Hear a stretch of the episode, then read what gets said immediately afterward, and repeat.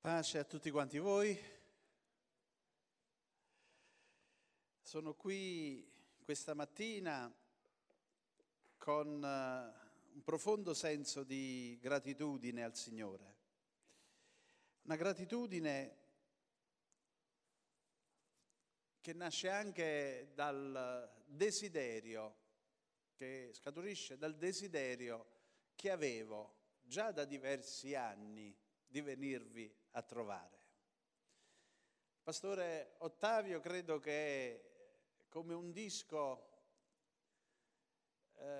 ininterrotto, ogni volta che ci siamo visti, dice: Michele, quando vieni a Catania? E dice: no, non te lo dico proprio più, però poi ogni volta me lo ricordava. Perché? Perché effettivamente da diversi anni mi sollecitava a venirvi a trovare. E non sono venuto non perché non avessi voluto, ma per le circostanze che alle volte ci tengono impegnati in troppe cose, direi. Però questa mattina sono qui per raccogliere un testimone.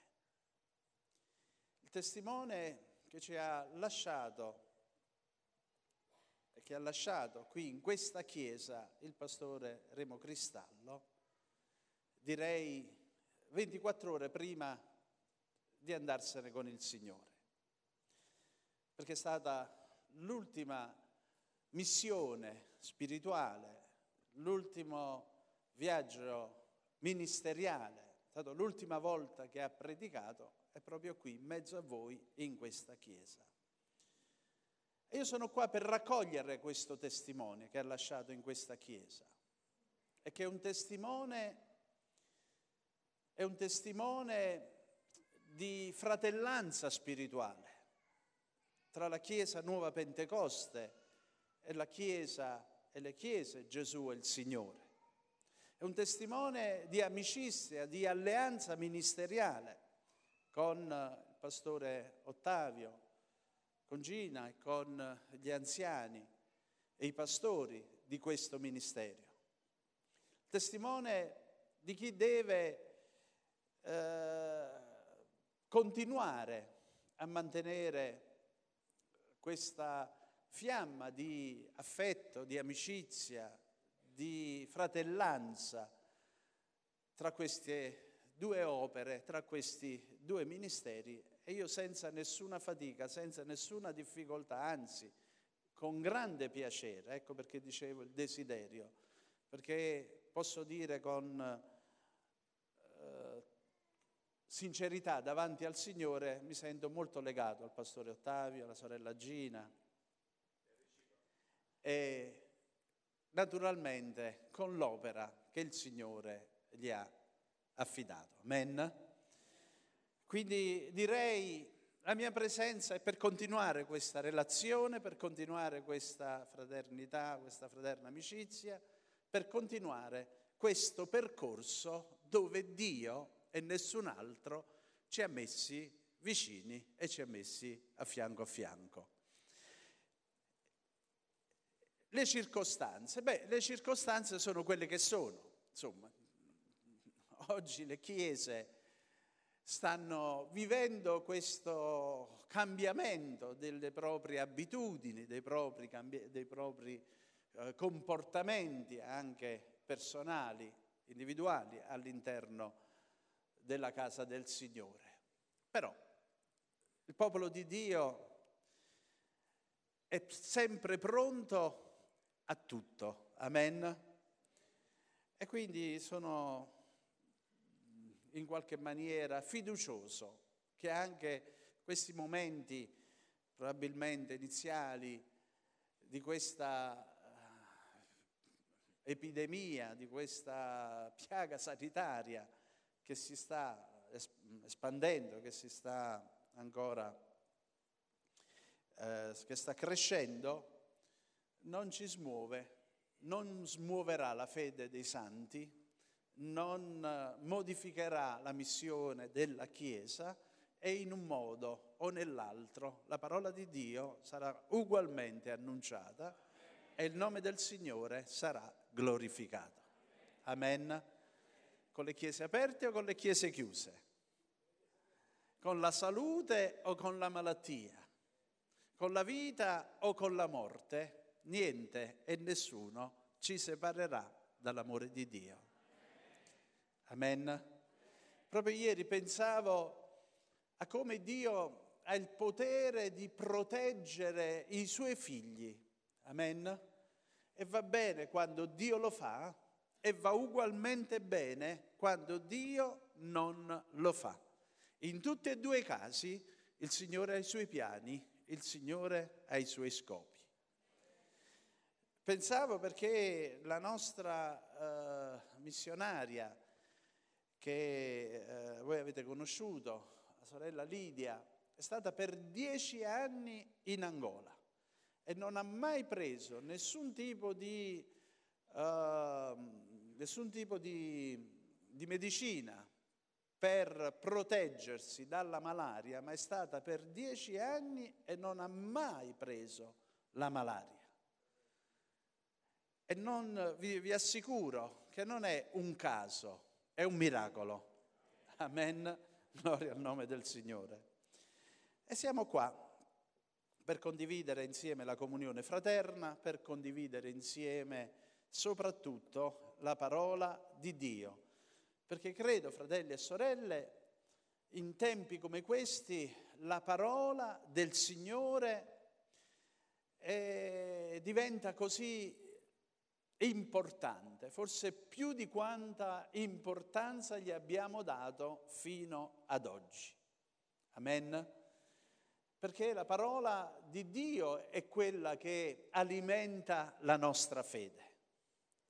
La Bibbia dice che noi dobbiamo prendere lo scudo della fede e con quella dobbiamo spegnere, va bene, dobbiamo smorzare tutti i dardi infuocati del maligno. Amen? Qual è la nostra difesa? La mucchina? No, è la nostra fede.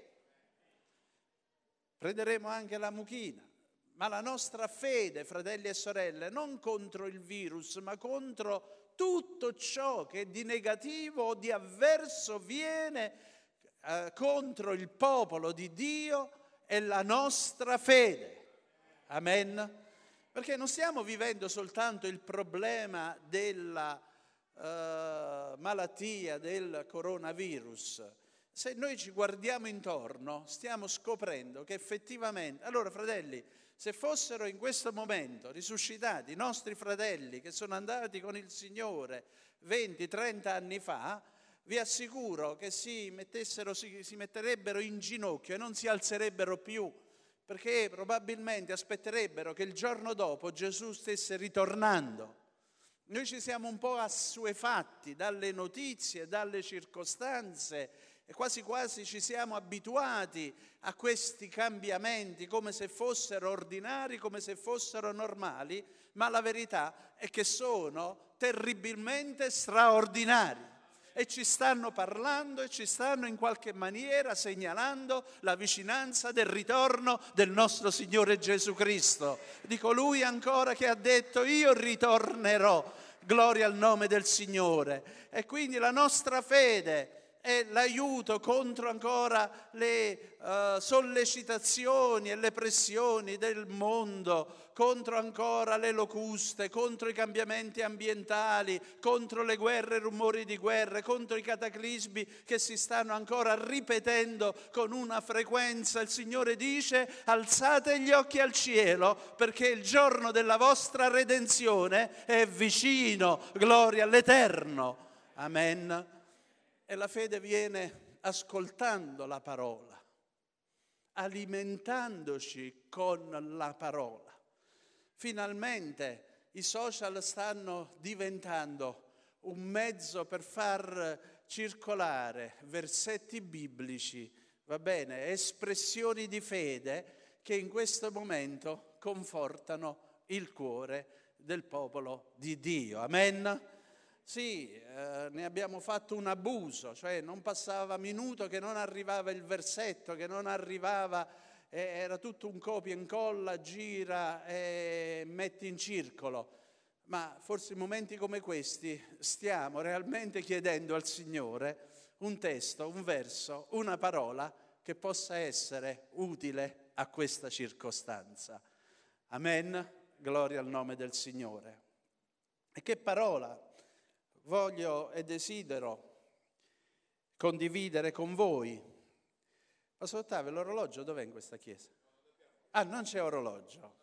Benissimo. Ah, quando mettete in libertà un predicatore, la Chiesa ha passato il guaio. Va bene.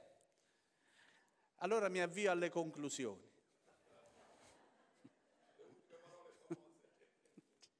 No, perché quando un predicatore dice mi avvio alle conclusioni, predica per un'altra ora minimo. Quindi, no, andiamo a leggere insieme in Geremia al capitolo 29.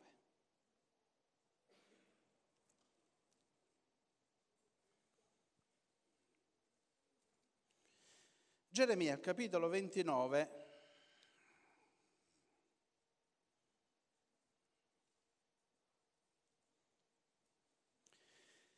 possiamo leggere insieme, è dal verso primo.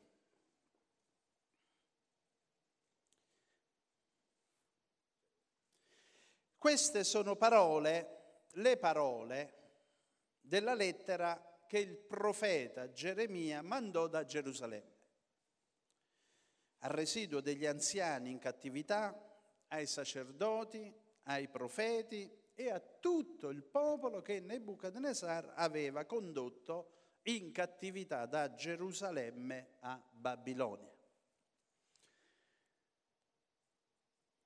Questo avvenne dopo che il re Geconia, la regina, gli eunuchi, i principi di Giuda e di Gerusalemme, gli artigiani e i fabbri furono usciti da Gerusalemme. La lettera fu recata per mezzo di Elascia, e vi risparmio un po' di nomi, andiamo al versetto 4 per capire cosa diceva questa famosa lettera. Così dice l'Eterno degli eserciti, l'Iddio di Israele, a tutti i deportati che io ho fatto condurre in cattività da Gerusalemme a Babilonia. Costruite case e abitatele, piantate giardini e mangiate i loro frutti. Prendete mogli e generate figli e figlie, prendete mogli per i vostri figli e date le vostre figlie a marito, perché generano figli e figlie, perché la moltiplichiate e non diminuiate. Cercate il bene della città, dove vi ho fatti condurre in cattività, e pregate l'Eterno per essa, perché dal suo benessere dipende il vostro benessere. Così dice infatti l'Eterno degli eserciti, non vi traggano in inganno i vostri profeti e i vostri indovini che sono in mezzo a voi, e non date retta ai sogni che fate, perché vi profetizzano falsamente nel mio nome. Io non li ho mandati, dice l'Eterno. Così dice l'Eterno, quando saranno compiuti 70 anni per Babilonia, io vi visiterò e vi manderò ad effetto per voi la mia buona parola, facendovi ritornare in questo luogo. Perché io conosco i pensieri che ho per voi, dice l'Eterno, pensieri di pace e non di male.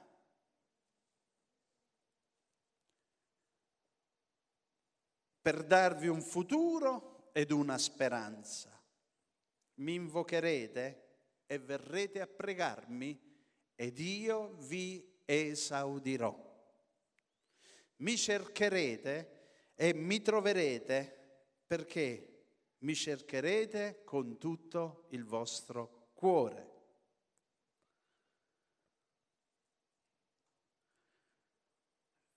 Ultimo verso, io mi farò trovare da voi, dice l'Eterno, e vi farò tornare dalla vostra cattività, vi raccoglierò da tutte le nazioni e da tutti i luoghi dove io vi ho disperso, dice l'Eterno, e vi condurrò nel luogo di cui vi ho fatto condurre in cattività. Amen. Allora,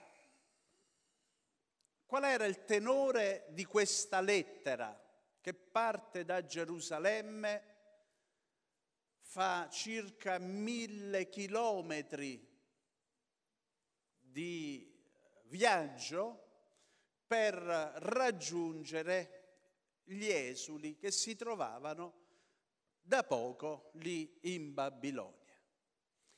Era innanzitutto una lettera che voleva rassicurare il popolo. Era una lettera che accendeva una speranza. Era una lettera che era una promessa. Amen. Non era la lettera di solidarietà di Geremia che scriveva al popolo deportato. Era la lettera di Dio. Era la parola di Dio. Era la voce di Dio. E gli esuli non avevano bisogno di altro se non di questa lettera, se non di questa parola, se non di questa voce, che era una voce che si ergeva al di sopra di tante altre voci, perché in quel tempo erano sorti dei profeti in mezzo a questo popolo deportato, e vi erano dei profeti che anche precedentemente profetizzavano cose che non erano vere, reali e che non procedevano da parte del Signore. Fratelli, mi sembra che ci troviamo più o meno in una situazione abbastanza simile, è vero? Ma la voce che si alza al di sopra di tutte le altre voci è la voce della parola di Dio. Amen.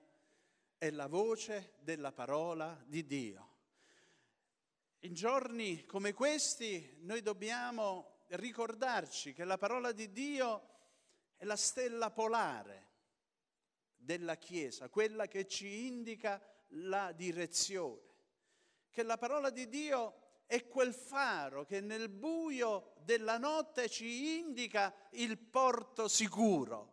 La parola di Dio è quel binario sopra il quale noi sappiamo che se viaggiamo, camminiamo, noi raggiungeremo la destinazione prefissa e non andremo in altre direzioni. Questo popolo aveva bisogno di questa parola, perché a motivo della loro condizione, abbiamo detto, deportati a 1000 chilometri di distanza dalla loro terra,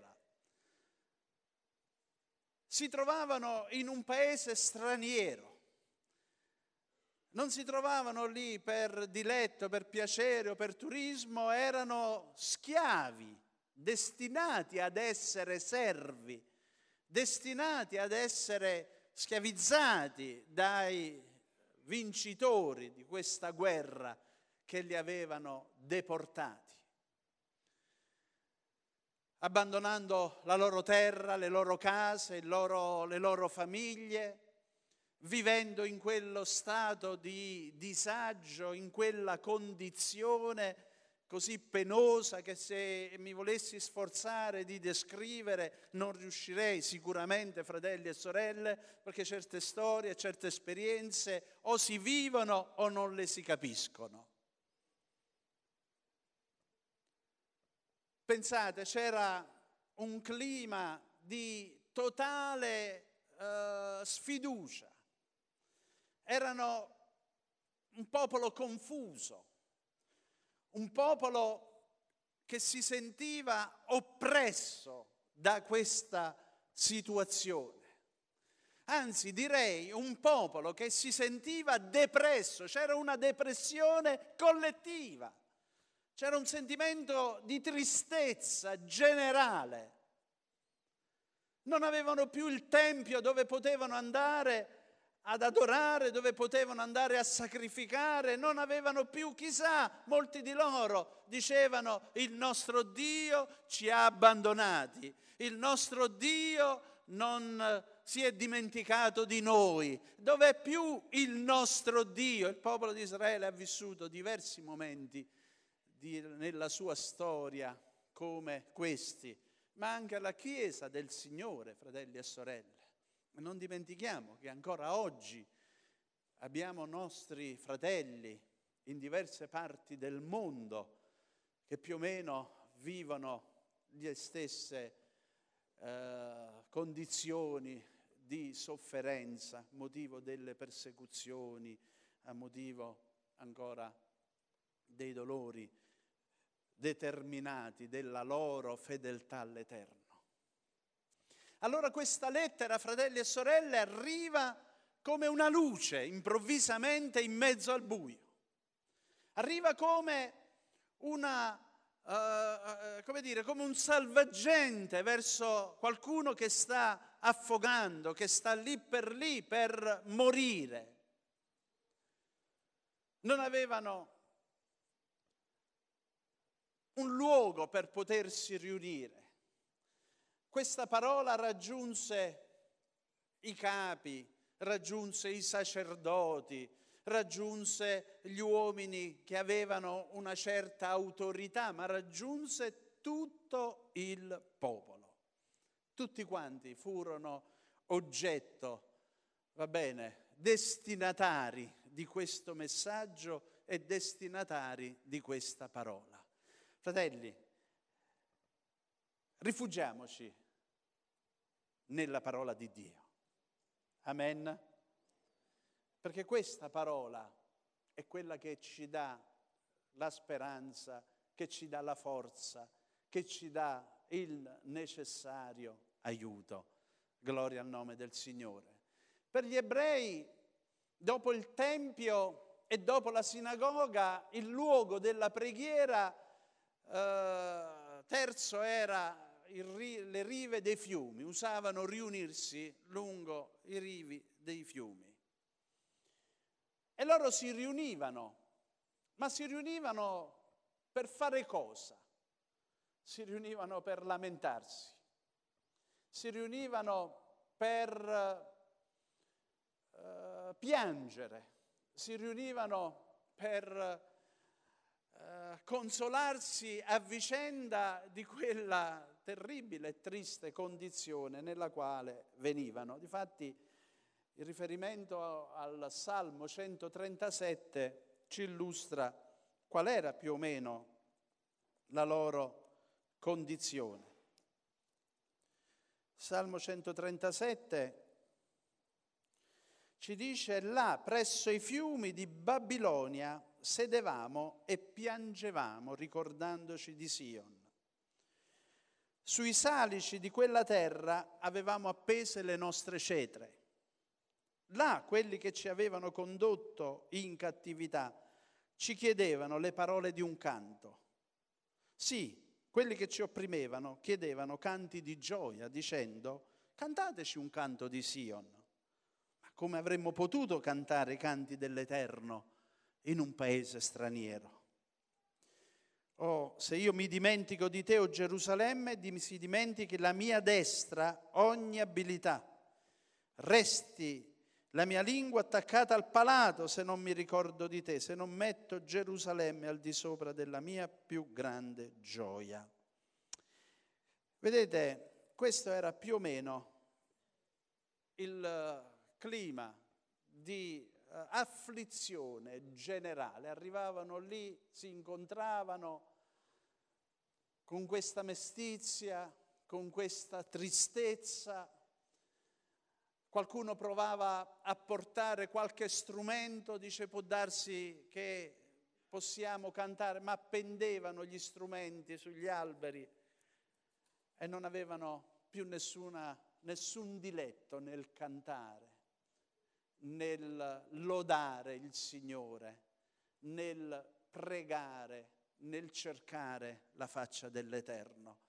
Forse c'era un turbamento, forse c'era un capriccio, forse c'era un dispetto addirittura nei confronti del Signore. E può darsi, fratelli e sorelle, che inizi a prevalere nei cuori di molti un atteggiamento, sì, determinato dalla paura, determinato dallo sconforto, determinato dai rischi che si stanno vivendo e che stanno man mano crescendo e aumentando.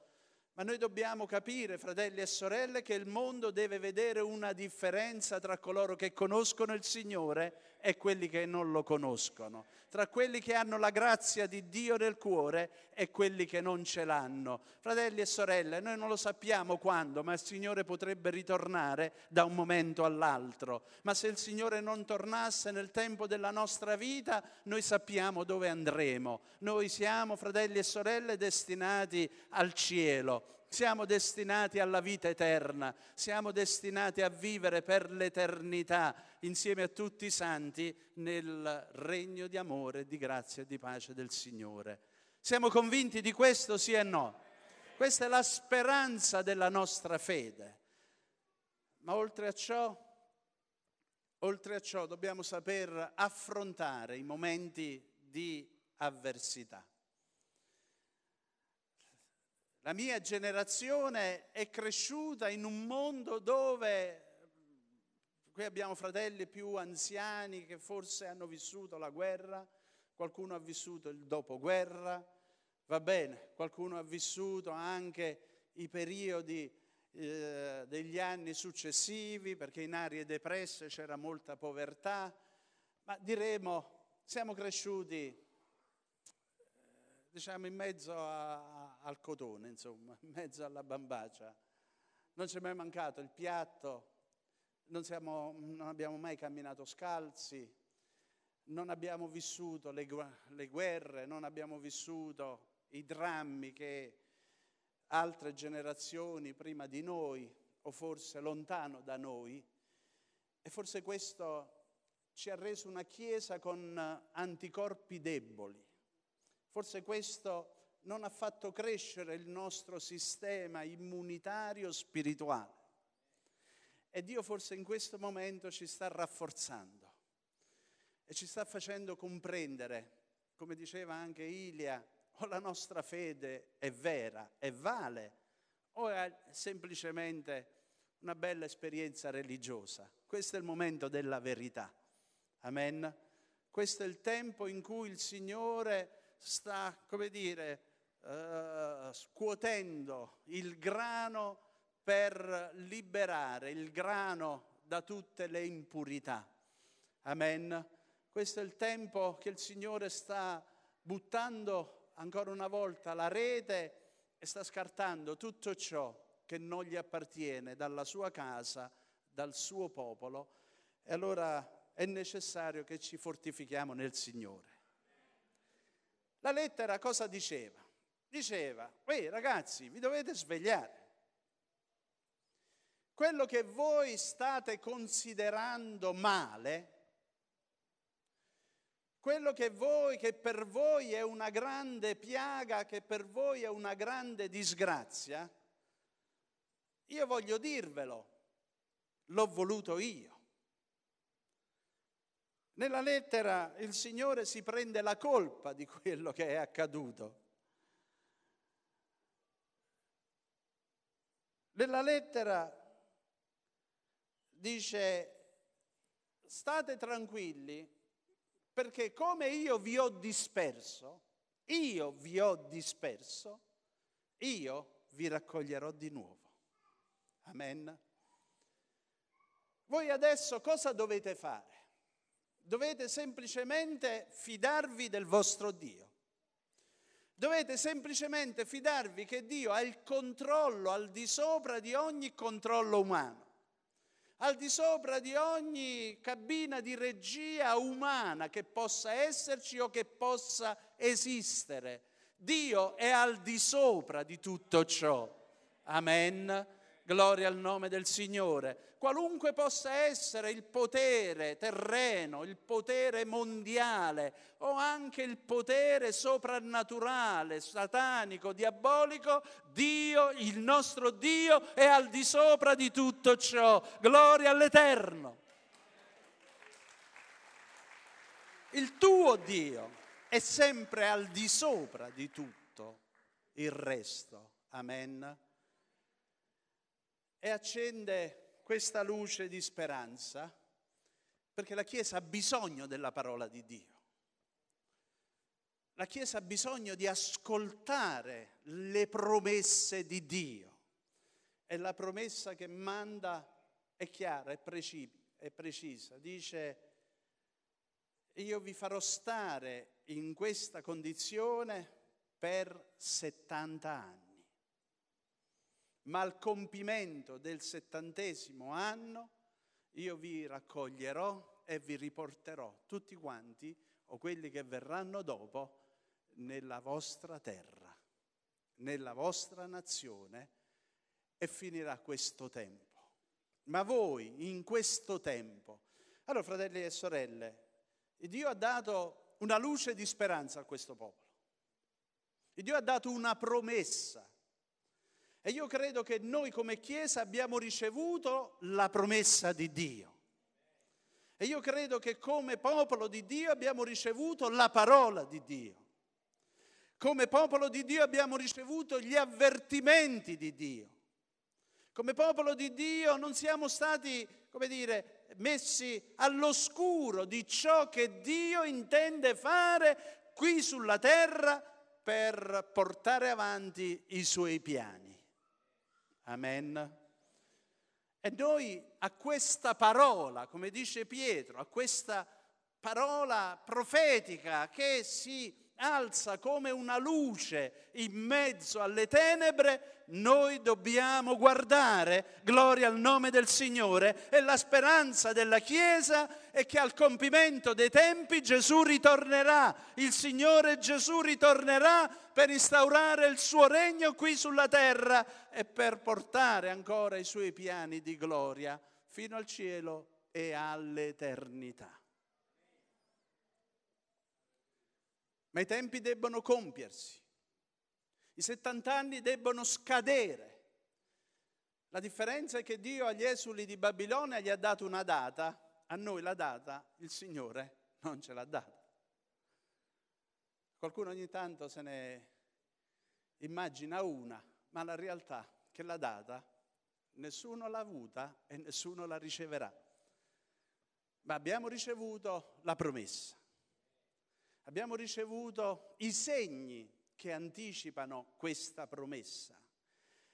E allora, tu popolo, esule in Babilonia, cosa devi fare in questo tempo di attesa?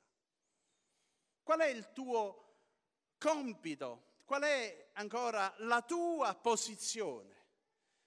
Allora il Signore dice: voi pensate che la benedizione di Dio è andata via dalla vostra vita? E invece no. Io vi dico che qui, in questa terra, in queste condizioni, io vi benedirò. In questa situazione voi sarete benedetti dal Signore. Allora, alzatevi innanzitutto. Confortatevi nel vostro cuore. E iniziate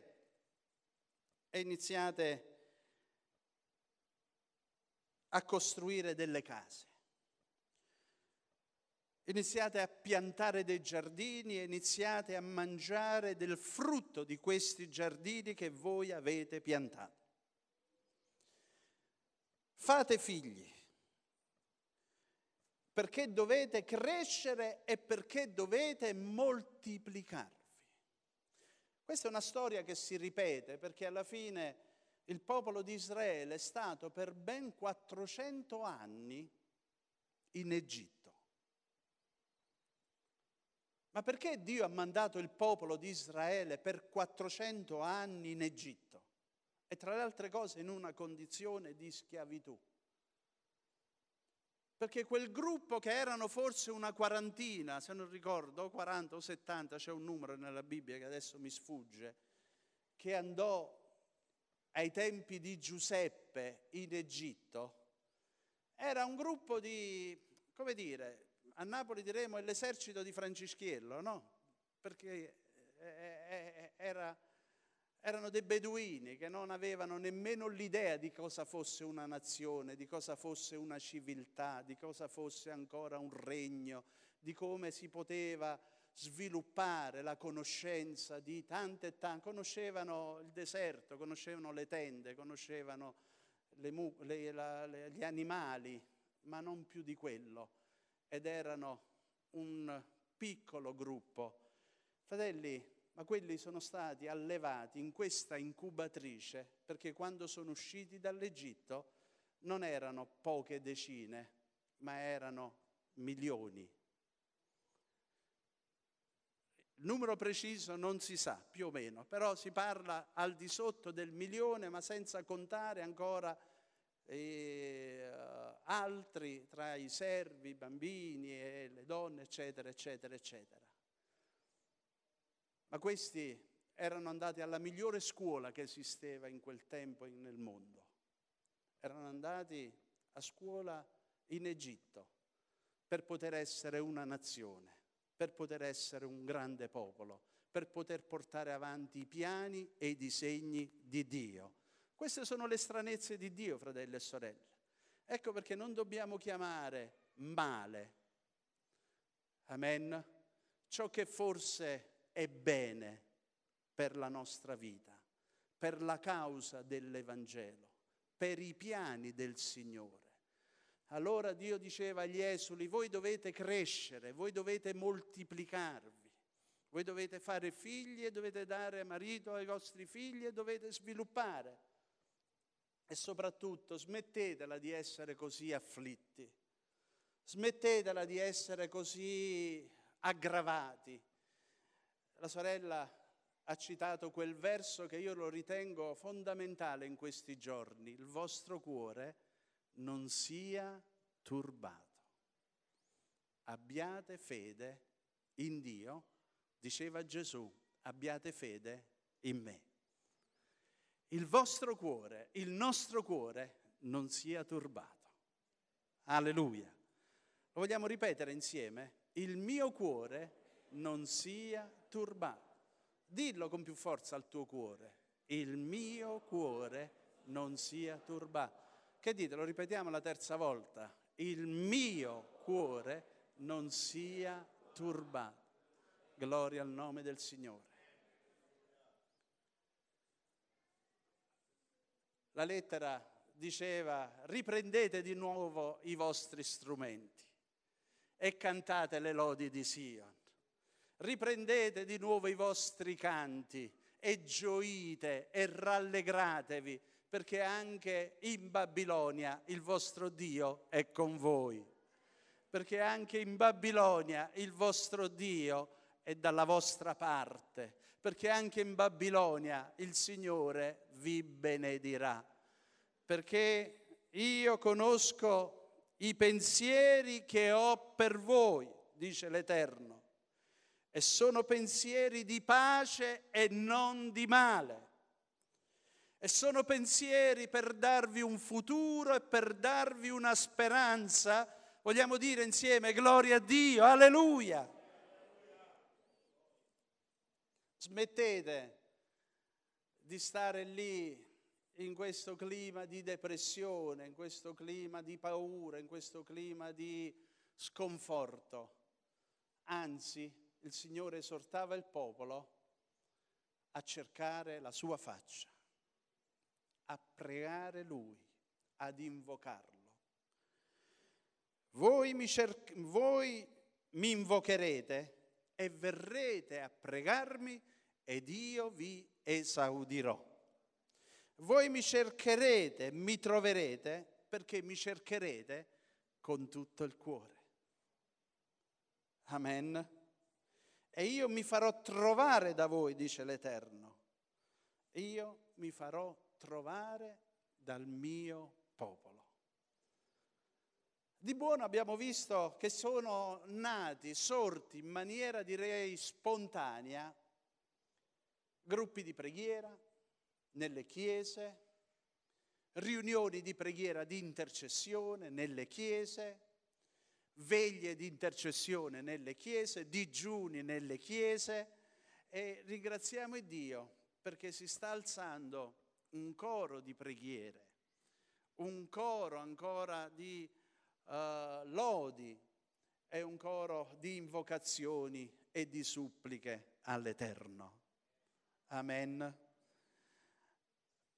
Abbiamo uno scudo che Dio ci ha dato e lo scudo è la nostra fede. Amen. Lo scudo è la nostra fede nell'Eterno, lo scudo è la nostra fede nel Signore. Qual è, fratelli e sorelle, credo, uno dei motivi per cui Dio ha mandato il popolo di Israele in Egitto? Affinché questo popolo potesse moltiplicare. Difatti la crescita del popolo di Israele viene segnalata nel libro della Genesi, anche dei primi capitoli dell'Esodo, come una crescita inspiegabile. Cioè questi crescevano e si moltiplicavano, crescevano e si moltiplicavano, crescevano e si moltiplicavano, al punto che gli egiziani si sono preoccupati, hanno detto: noi dobbiamo bloccare la crescita di questo popolo, perché sono diventati più di noi, perché non era una crescita naturale, non era una crescita biologica, era una crescita soprannaturale, era una crescita soprannaturale. Al punto che ordinarono che tutti i maschi potessero essere uccisi. Ma non di meno il Signore aiutava il popolo e crescevano e si moltiplicavano. Allora con questo veramente concludo, fratelli e sorelle. In questo tempo, mentre stiamo aspettando il ritorno del Signore, cosa vuole che Dio fa per noi? Cosa vuole che noi ci aspettiamo dal Signore?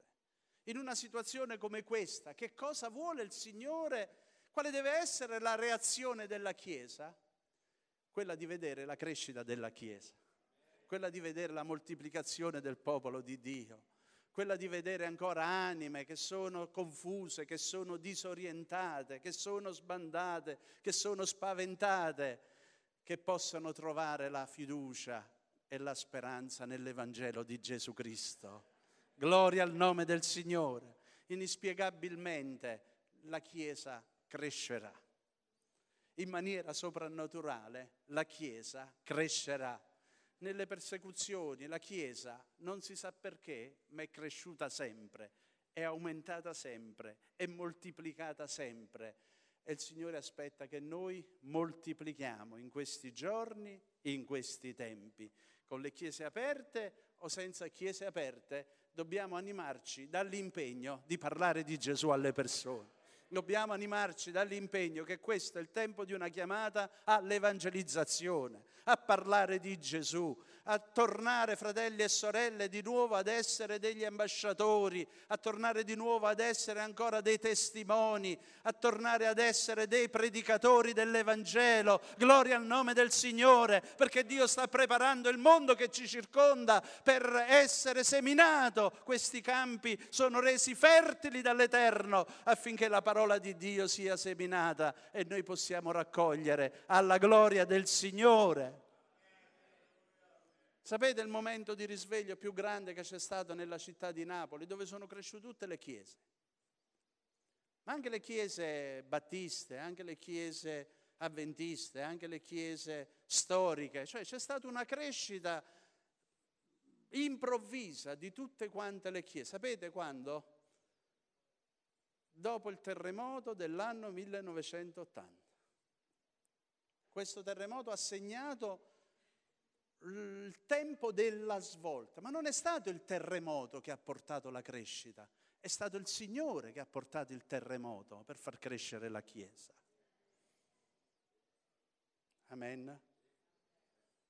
È stato il Signore che ha permesso che le cose che sono già scritte nella Bibbia, che le cose che sono state precedentemente profetizzate nella Bibbia, si compiano e si manifestino affinché il Signore possa prendere gloria nel salvare le anime, nel portare ancora le persone a Cristo e nel vedere un grande raccolto alla gloria del Signore.